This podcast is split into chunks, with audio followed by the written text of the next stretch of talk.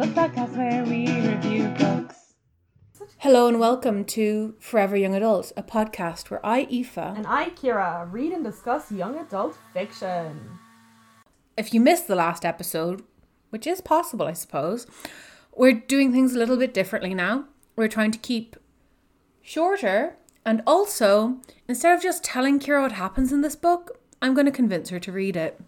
Yep. And I am going to possibly be enamored because, to be honest, it is not that difficult to convince me to read a book. I read a lot of books. I definitely skim a lot of books. And I read most of them. We're also trying to focus a little bit more on Irish authors and books of Irish interest, uh, both of which we are discussing today. Today's book is The Space Between by Meg Grehan. She is a young woman who is from Louth. Um, her about in the book is that she lives in Donegal with her very ginger dog, her even more ginger girlfriend, and several cats who are not ginger. Um, I was once going to meet this author, but then COVID 19 happened and we could no longer do the author visit that we were going to do. So I did not meet her. Um, it's very sad.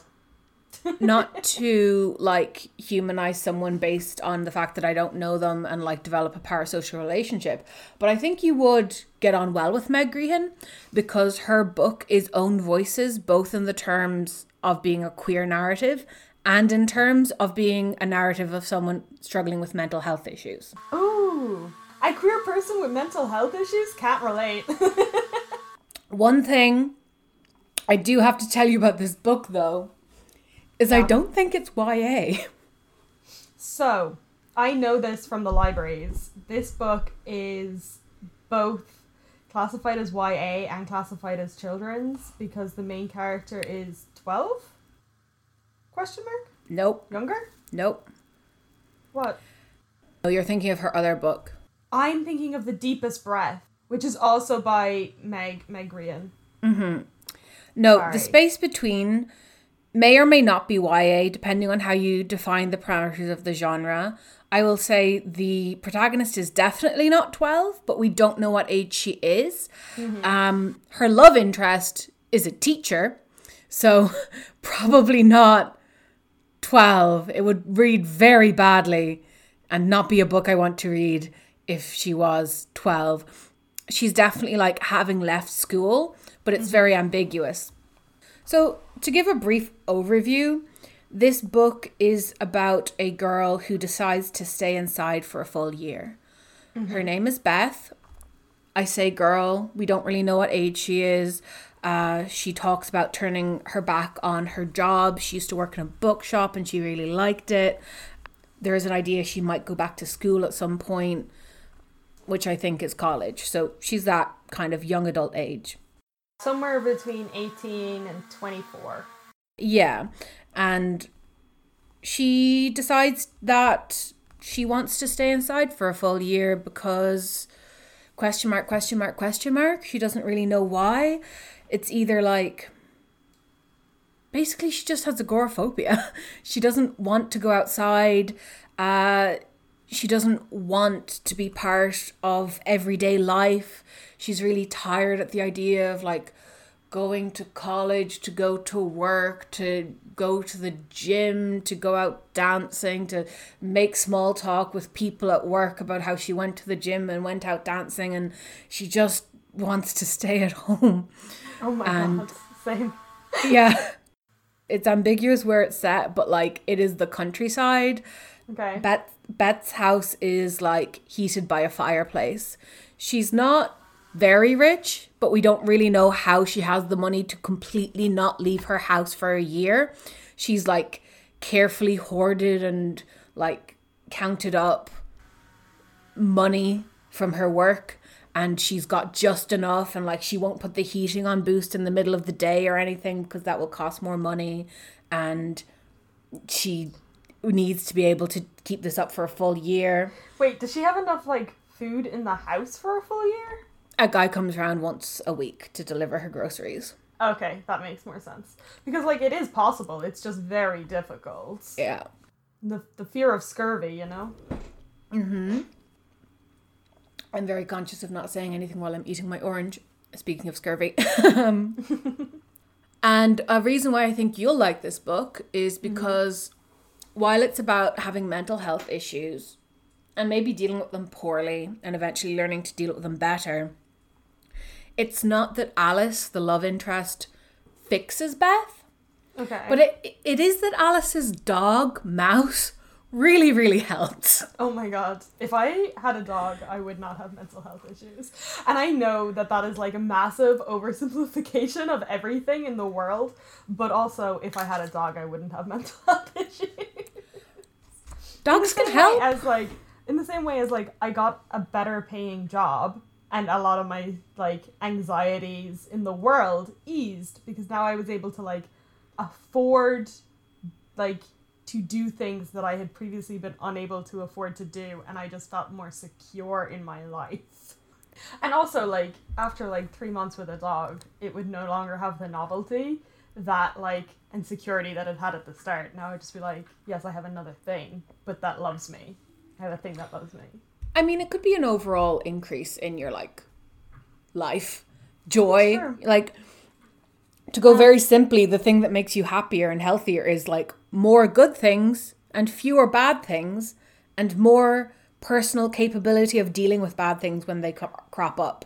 So Yeah. a dog is plus one good thing, and probably also makes you feel like competent. A dog is take care of a plus dog. 10 things. Okay. Plus 10. It's And, got like, its little paws. It's got its little nose. 3. Okay. Mostly I'm like the downside of a dog is that you have to like pay for it and that would make my financial anxiety worse. It also forces you to leave the house and therefore get exercise. Ugh. Not that this dog forces our main character to leave the house. Tell me more about this book. I've sped through this book. It's like 180 pages, but it is written in verse. Mm-hmm. And I literally sat down and I think read at least 60 pages of it in 20 minutes at one point because I had a timer on, so I knew. One thing it reminded me a lot of is another book I'm reading at the moment, which is House of Leaves, mm-hmm. which is a horror book. And one thing reading both these books at the same time made me think of is how being a person with mental illness is like being a protagonist in a horror story. Because there are certain kinds of horror where the horrific thing is that the rules of the world stop working. And the world is broken and something terrible is going to happen. And that's also how it feels to have mental illness. There is no difference to the person who is experiencing like a hallucination. Mm-hmm. Like it is exactly the same as if a ghost has wandered into your room. Like this girl doesn't feel doesn't have hallucinations, but you know that sort of thing. Like Yeah. Um, there is no difference in the feeling of I cannot leave my house because something bad is going to get me because I have agoraphobia and I cannot leave my house because something bad is going to get me because there's zombies outside. It's Yeah. the same feeling. So it really it really hammered that home for me this early part the very early part before Beth starts to do a little bit better. So she decides she wants to hold herself in and keep herself safe from the world and somehow keep herself like safe and wrapped up, but also like she doesn't know if she should matter as a person anymore. So it's both keeping the world safe from her and keeping her safe from the world. We don't really know what her life was like before she decided to close herself off like this. Mm-hmm. It is interesting to me how like planned this was.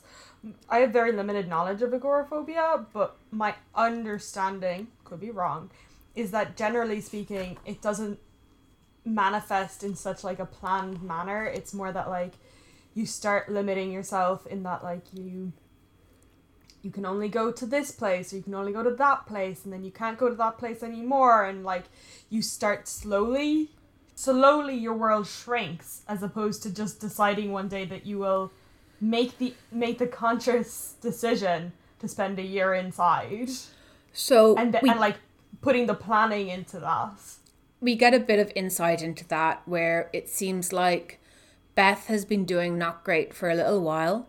Mm-hmm. She talks about how the day she realized how unhappy she was was because she had a day when she was really happy. So I think she went to a concert and she was like, I was in that crowd with all these people singing the same song and like it felt so good that I realized that I'm so miserable so much of the time. Mm-hmm. And I'm like in my mind, although it doesn't really specify, I think that was like November of the year before. And she starts to think, I have a bit of money. I don't want to be out in this world that makes me feel sad anymore. And I've actually got a quote from a different book to illustrate that. There's a writer called Olivia Laing who wrote a book called The Lonely City, which mm-hmm. is a philosophical exploration of loneliness that she wrote when she was in her mid 30s and she moved to New York on her own. Okay. And she talks a lot about like the history of loneliness in art and in religion and in philosophy, but also just how it feels to be lonely. One of my favorite quotes from it is What does it feel like to be lonely? It feels like being hungry. It feels like being starving when everyone else is preparing for a feast.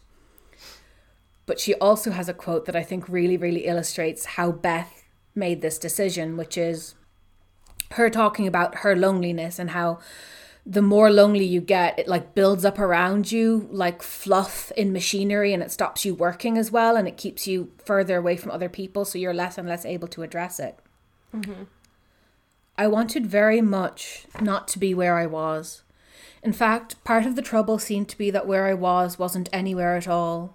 My life felt empty and unreal. I felt like I was in danger of vanishing, though at the same time the feelings I had were so raw and overwhelming that I often wished I could find a way of losing myself altogether, perhaps for a few months, until the intensity diminished. Okay, so I know that's from another book, but that does Mm-hmm. help understand where like Okay, she's like I'm just going to take a year off and then I'll go back into the world once I am healed by Yeah. taking that year off. Yeah, but to in order to do that, I have to not leave my house for a year. Yeah. She's like, my world's shrunk to practically just work and home anyway. So why don't I just make this a decision? Clearly, it's giving me something to be alone in my house. I'm just going to really lean into it. There's also like something to be said for like taking the control to be like I'm just gonna pause. I'm gonna Yeah. pause my life completely, and that's my decision. Mm-hmm. So okay. So I don't I'm feel on- like my brain is breaking me. I feel like I've chosen this. yeah. I'm on board with like Beth's decisions and like logic. I'm not saying that it's a healthy decision or logic, but I'm I, I can follow it through. I'm on board. I'm really glad you did that little coda because it is not a healthy decision. Uh, because like, a year is too much, but if she said that I'm just gonna stay in my house for a month and just recess, I'd be like, that's not a that's not a terrible. yeah, when I have a bad just brain time time, out, like when I have a bad brain time, sometimes I'm like, okay, I'm gonna take it easy for like half a week. I'm Yeah. gonna like rely on the pre-prepped meals I have in my freezer. I'm not going to like make plans to go out with for dinner with friends. I'm gonna like stay at home and chill and like take it easy, you know, go back to the basics of like exercising, getting enough sleep, eating well. But yeah, to quote S. Kelly Harrell, another person, we don't heal in isolation, but in community. So Beth thinks she's going to get better for being alone in herself for a year, but that's really, really bad for people. It's Yeah. really, really bad. uh, if COVID has taught us anything, it's that humans are very social and they need social interactions. the first 30-ish pages of this book feels like a horror story because it's just her in her brain in her head feeling dark thoughts not able to sleep like it's 6 a.m her thoughts are just cycling and cycling and she's going through her morning routine and what she's going to do at what time and then she's going to have you know from 8 to 10 this is everything that's going to happen that's all that's going to happen. She opens her eyes again and it's like 6 a.m and she's like i can't do any of those things yet. It's not time to do those things yet. Like i i can't wait to like get up have a shower put on my fluffy socks eat my breakfast but I can't do those things yet because it's not time. So she's created this little world where she has complete control and it's horrible. And it's just her and her massive shelf of books.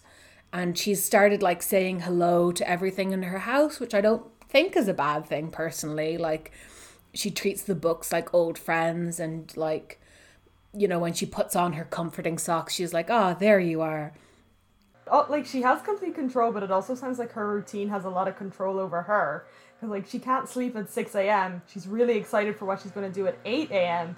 But can't like just transpose those two hours to like she can't do the things that she wants to do from eight till ten at six till eight because that's not the time that you well, do them in. I think part of it is that if she does them between six till eight, then the entire rest of her day is empty until about noon, at which point she's got one hour of activities, and then the entire rest of the day is empty until like eight. Can she not transpose her whole day two hours earlier? The dog arrives, and the dog makes you realize how very bad it's been. Like, reading it, you're getting more and more tense because it's more and more this person's in cycles in her head, but the dog is something new. And like, it's just that a dog arrives outside of her kitchen window. I think she has like a full length window in the kitchen that goes down to the ground, and the dog's like wagging his tail outside, and he's panting, and he's like, Oh my god, there's a person in there, look. And she's like, Hi, hello. And she like waves at him, and he like does a little excited dance. And she sees that his little label says mouse. Which is a great name for a it's dog. It's a great name for a dog. I was thinking the other day about how you wanted to have a pet mouse, but you also had mice in your house at the time. I never had. Okay, I had mice in my parents' house, but they were wild mice, which are completely different to domesticated mice because of germs. Wild mice have different germs to domesticated mice, and they are also bred differently due to like the same way a wolf is not a dog, even though wolves and dogs are. There's differences, okay? I still want mice. I'm just still not allowed by my housemate. I thought you only wanted a mouse because you couldn't have a dog called Mouse, honestly. Um, I mean, I also partly wanted mice because I couldn't have a dog and it's much easier to, like, space wise have a mouse, but I'm also just like, they're little cute little thingums, little cuties. And they don't smell bad. There, there, there we go. Kira logic. I just, I just want. I have a lot of love inside of me, and I want a fluffy thing to mm-hmm. share it mm-hmm. with. Is that so horrible? It's not, and in fact, it might be very good for your mental health because Mouse really helps Beth. First of all, she just sees him a few days. Uh, after a little while, he brings a ball, and she, without leaving her house, like throws it out the window for him and he brings it back and she throws it out the window for him again. But eventually she throws it too far and mouse's owner comes and is like who are you bothering? What are you doing? And she's like i'm so sorry. I didn't know someone lived here. I hope he wasn't bothering you. He's fine really. And beth is like no no no no. It's fine. It's great. And she's like I just bring him for a walk in the morning and he loves to run off. I guess he thought you'd be fun to play with. Um, sorry, I must bring him home now because I have to get off to work. And Beth's like, or he could stay with me all day. He can he can stay with I, me. What if we shared custody of your dog? Stranger. She's, she does this for a while. She basically becomes a dog sitter. She's still not leaving her house, but she is able to like incorporate the dog into her routines and like when she's starting to feel freaked out she gives him a cuddle like even when she's doing her very strict routines just the dog being there keeps her more grounded in herself and mm-hmm. i guess gives her more flexibility because it's like yes i absolutely do this at this time but also you know if if mouse if mouse needs to go outside so it's okay. yeah if Mouse needs something, I sh- I should definitely be able to do that. and it's just really nice. Um, that's basically the whole book, I guess, plot wise. Like, I know this is like spoilery, but does does she ultimately leave the house before the year is up, or does she do the whole she doesn't leave the house before the year is up. But her Okay. and Alice, her neighbor and Mouse's owner, work Mm-hmm. on strategies to kind of bridge the gaps between their two worlds. Where, Okay. for example, at one point they have a picnic on the like front porch and like before Alice comes over Beth like takes a deep breath and like practices going onto the porch and sitting on the like wooden slats at the front of the house that's like a platform and she's able to sit there mm-hmm. and it's okay. And she does that and she goes back inside and comes out a few times so she becomes a bit comfortable at that. And by the time Alice comes over Beth is like surprise I made us a picnic. Let's eat on the porch. Very cool. then as summer happens alice's idea to make kind of a tent in the garden kind of a fort um where she like covers the grass with first a tarp and then some like beautiful blankets and throws and pillows and they're able to chill there for together. And then by the time the weather turns bad beth is comfortable enough to be like you can come into the house. Because that's the other thing. She doesn't want to go out into the outside world but she also doesn't want the outside world to come into her space. So alice is very sensitive to it. At one point when they're chilling in this fort because they basically are spending all day together she's like oh i need to pee. I'm just going to pop across the road to my place. It won't be a second. And beth is like no it's okay. The the toilet's in the in the kitchen to the left. It's go on you can go in. Aww. That's so cute.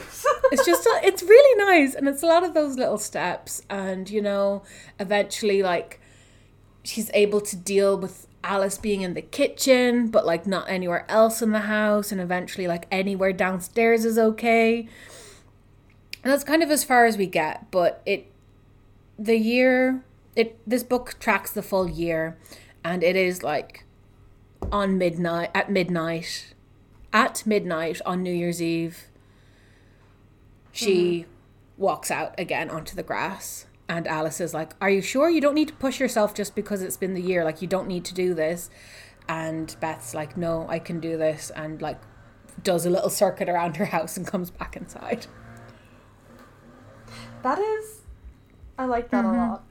I like, I, yeah, it's good to like make boundaries for yourself and like, like I don't want to be like it's good to limit yourself to in- the entirety of your own house, but like sometimes it is nice to just like take a break from the world for a weekend or something. Like, and just like myself and my partner have loads of jobs that we're doing this weekend.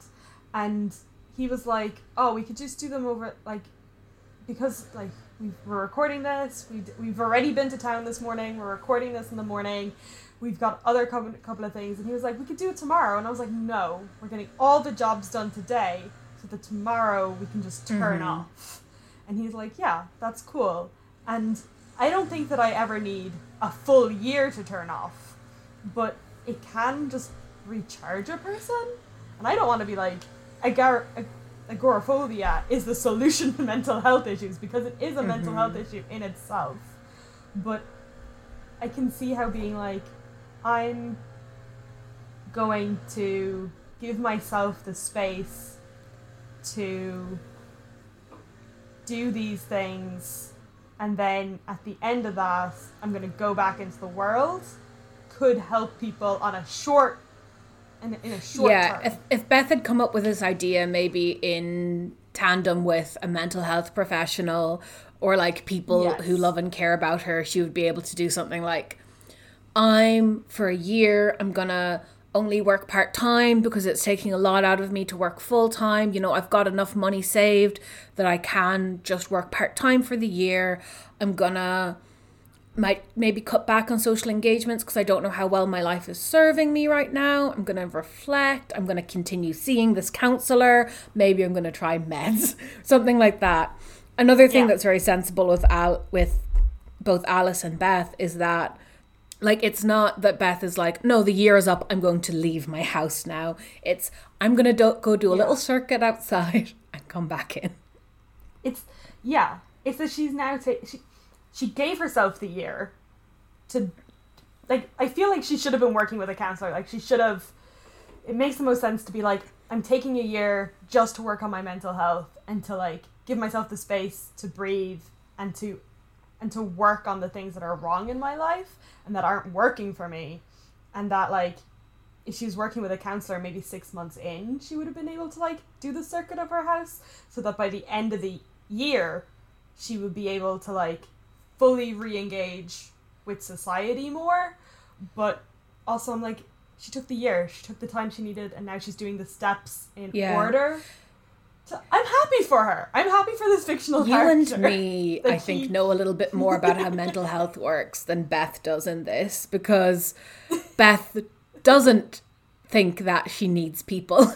She thinks that there is, Yeah. I mean, the space between in the title is that you have your inside world and you have your outside world, and there is no space between. And the inside world is me, myself, my things, my house, and the outside world is everything else. And, you know, Yeah. first of all, the dog manages to be like mm-hmm. another living thing that can come into your space, and you can have people and animals in your life without your entire self being destroyed. Because that's kind of Beth's fear mm-hmm. is that if I continue, like, you know, being in the world requires compromise. Like, I have to do things in order to be a person. I have to talk to people. When I talk to people, sometimes it's not things I want to talk about just because I have to make small talk and I hate it. And sometimes it's, you know, just this rat race I can't disengage from. And what we really need to know is how to travel from that inner world into that outer world, how to have a space between where we can have guests and dogs Yeah. and chat to our neighbors and, you know, build a fort on your garden lawn because you don't want someone in your house. like those kind of strategies are really good. The idea of being like, no, I'm going to stay in the inside space and the entire world can rot and fall away isn't helpful. No, it's not helpful. I don't love mm-hmm. that for her. Yeah, I really feel like she should have made this decision with the support of a trained mm. person, trained medical professional. But sometimes we make decisions that aren't the healthiest for us, but do like sometimes we just make decisions based on what we need. Oh, I've got so many Mountain Goats quotes about that. In a song called Cry for Judas, some things we do just to see how bad they make us feel. Oh God, poor Judas. Yeah. I feel, I feel ridiculously bad for Judas a lot of the time because I'm like, how how hard can you fight predestination, eh? Because Jesus is straight up just like, dude, you're gonna betray me, and he's like, nah, I'm I'm good, and Jesus is like, no, you gotta betray me in order for it all to work, and he's like, okay, fine, I'll betray you, even though I'm being instructed to, and then everyone was like. Hey Judas, you're the worst. I just I Can we talk about Judas. Judas? I know this is not the purpose of this podcast, but can we please talk about Judas? Because Judas, okay, so I personally think that the you need to take a critical reading stance for like early Christian history. And like you know Jesus as the son of man was not like quote unquote meant to be executed. Like it is a retroactive thing that oh he died for all our sins is just a way to reframe his brutal murder as like a, a thing that was good and planned and for the good of humanity. But if you Yeah. take that stance and you take like the church doctrine that Jesus had to die for people and he had to be betrayed in order to die for the world to be saved, he had to be betrayed. And like, then it is Yeah. predestined that Judas was going to betray him and Judas was going to love him and betray him anyway. And in that case, I don't think Judas should be punished. I think Judas should be fine. He should be up in heaven with the rest of his bros. But like, I'm also like they were clearly gay together, so yeah. Like maybe Judas betrayed Jesus Jesus because he was like, I, I don't want to be in love with a prophet. I want to be in love with you, this nice guy who's got these great ideas, but also you're just like, like a carpenter and you're nice. and you help the fishermen catch the fish, and you give out free food to everyone because they're hungry. Why did Americans ruin Jesus? And it's not just Americans. It's it's the whole it's the whole church ruins Jesus. imperialism. Oh. Ah. It's because you have to reimagine. If you call yourself a Christian but you want to be an imperialist, you have to reimagine Christianity to being okay with your, you being imperialist, which means you have to completely disregard the you cannot serve both God and money. And it is easier for a camel to fit through the eye of a needle than for a rich man to get into heaven. You have to disregard all of that and be like, no, no, no. No, yeah, I'm allowed to make profit or whatever. Um, what a terrible system. What a Yeah. what a what a sidetrack for our YA podcast. Yeah, true. This is what you get when you have me and Kira in a space. um, yeah, cool. Judas um, deserved better, and Beth comes to good in the end. And Alice is a really nice character, and You have achieved the goal. I think that I might read this book based on your description of us. So good for you. Good for Meg Grehan. yeah, Is there anything else you wanna like make sure that I and the listeners know about it? Like, is there any other characters? Is it just the the two girls and the dog? there at one point, Beth gets a birthday card, and she doesn't open it for a few months. But when she opens it, there's like a message that makes her cry and there's money which makes it really which is good for her because at this point it's like September or October and she's really running tight on money so we get the implication that someone out there does love her very much but she's still retreating from the world Where are Um, I will say- not that everyone That has could be them. but that's part of why I'm like it's probably not YA right? Like yeah, she lives maybe she's been bereaved maybe she's you know clearly she has this house to herself. Yeah. Um, so whatever's gone down in her life, she has a house to herself that would to me imply she doesn't have parents because let's be real, um, I don't think any young Irish person with two living parents would get away with locking themselves in a house for a year without some very intrusive door knocking. And also, Like- how on earth would you afford? Like, I know that she's been working hard and that like she has money for the year, but like, how would you pay a mortgage or rent without like a steady income? Yeah, I think she's inherited the house. Yeah. Um, Okay.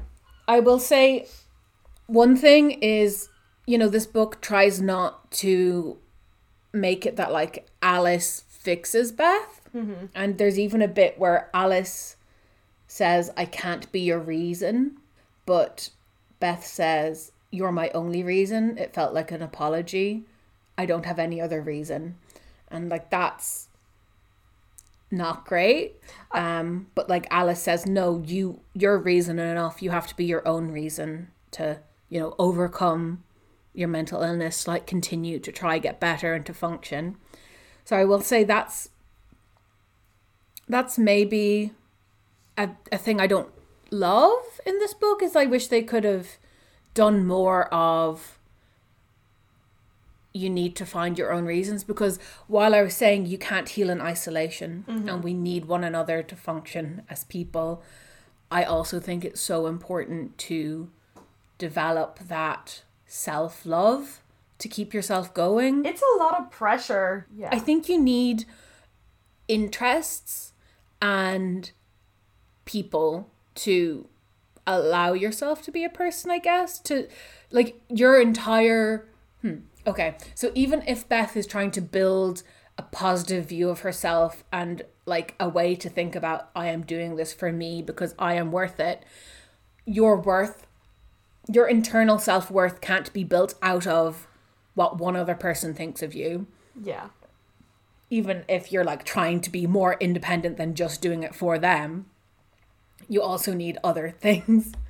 And I wish, I suppose, that they had, you know, maybe her ringing an old friend or, you know, going a little bit more into these books that she's reading all the time and what reasons she's finding in there. You know, what does she miss about her life? What does she look forward to? Or even just, you know, Mouse, the dog. But yeah, that's I guess that's one other thing. I don't know. I guess that would be a low light. Is I would have liked to see more of that, but I also understand it's a very limited palette for Yeah. a book. it's a like it's a lim- like it's it's in it's in verse so that in itself limits the amount of like monologuing and mm-hmm. like it, it just a it it's a limiting format. And then also Yeah. it's just a short book also which again if you have 180 pages of full text that's short and then if you have 180 pages in verse which i assume means that like the format of the book is that only half the page gets used i am correct. So like if you just put it as a stream of text it's probably only about Mhm. 90 pages so Yeah. a good a good read for all you uh short loving books Yeah, Short like I said, lovers. I read it. I read the whole thing over two days, but I read like at least half of it in an hour Yeah. because, you know, um, ADHD life hack set timers and see how fast you can do things because then you've got an extra element of challenge to see how fast you can do the thing. I really enjoyed reading it. I think I've become spoilt enough with queer narratives that I didn't just jump up and down with joy like, "Oh my god, girls kissing." both of our both of our books this month have been girls kissing Yeah, and Irish girls kissing. yeah we're definitely spoiled But I did really really like having the rural Irishness of it. Like it's not explicitly rural. It could be in any Irish town where you can hit heat your house with a wood stove. Mm-hmm. But you know, they've got big gardens, you've got this kind of sense of isolation. It is more rural Ireland than I'm used to seeing in books, more than I'm used to seeing in queer books for sure. And I like that. Um Unless you've got more to say, I think that's us on this book. i think we can wrap up That's Um, great. Next time we talk to you, it's going to be October, it's gonna be october which I love. which is a spoopy month and so i will be reading the spoopy book shiver the whole night through by Darragh McManus which is an irish novel that explores uh, suicide but Mm-hmm. But so I'm gonna I'm gonna tell you now that there's a lot of content warnings for suicide next in our next pod, and I'll do that of course next week as well for the all of you who didn't listen to this bit. But um, it's it is a boy investigating whether or not this girl killed herself, and also it would appear that he is being given clues by her ghost, which is the spoopy Mhm. part. Suicide isn't spoopy; it's just sad. Uh, Yeah. the ghosts are spoopy. My book for next month is going to be A Monster Calls, which is by Patrick Ness, based on an idea by Siobhan Dowd. So it's only very tangentially fitting into our idea of focusing more on Irish books because Siobhan Dowd is actually a British writer born in London to Irish parents. Um, Patrick Ness, of course, we've already covered a book by. I did his book Knife of Never Letting Go. Um, he is British American. But yeah, Siobhan Dowd is quite well known as an Irish writer, even though she is debatably not Irish. I think she's a very formative writer for a lot of Irish people. She wrote in that kind of middle grade to teen age group, but this is the last book she thought of before she died, so it was finished by Patrick Ness, and it is also a little bit creepy, so fitting for October. Um, I think that there's also a, a grief theme in that one. So There is. we've got a lot of death and grief and monsters and spoopiness for our October reads. Because if you've taken anything from this episode, it's that horror and grief and mental illness are all the same thing. They're all the same. And and we like monsters in our literature because we have monsters in our minds. oh god. Okay. On that note, we're gonna close off. Oh, and sorry, and the solution is solidarity and kindness. Everyone. Everyone. Not to be on a bum oh my god, I can't even say a sentence, Eva. Follow us on all the social medias. Since I broke Kira, I'm going to tell you about our social medias. If you would like to talk to us about this episode or recommend other books you'd like us to discuss, you can find us on Twitter at ForeverYAPod. You can also find us on Instagram at ForeverYA Podcast. If you really love our work and would like to make a small monthly donation to us getting the bills paid and perhaps improving our audio quality at some point, you can become a patron at patreon.com forward slash foreverYApod. Kira maintains a Goodreads account for us. The account called Kira's making a grimace like maybe she hasn't maintained it that great recently. Um, but you can follow us on Goodreads. Our name on there is also Forever YA Pod. You can see what books we have been reading and our reading coming up. And that's about it, I think. Yeah, that's that's all our socials. Our episodes are updated every two weeks on Tuesdays. Every two weeks on the second and fourth Tuesday of the month. So You will hear from us again on the second Tuesday in October when Kira will be telling us about shiver the whole night through. Uh, until then, take care of yourselves, stay, stay spooky, uh, take time for yourselves, but don't isolate in your home for a full year. Yeah, maybe just for an hour or two. okay. Bye.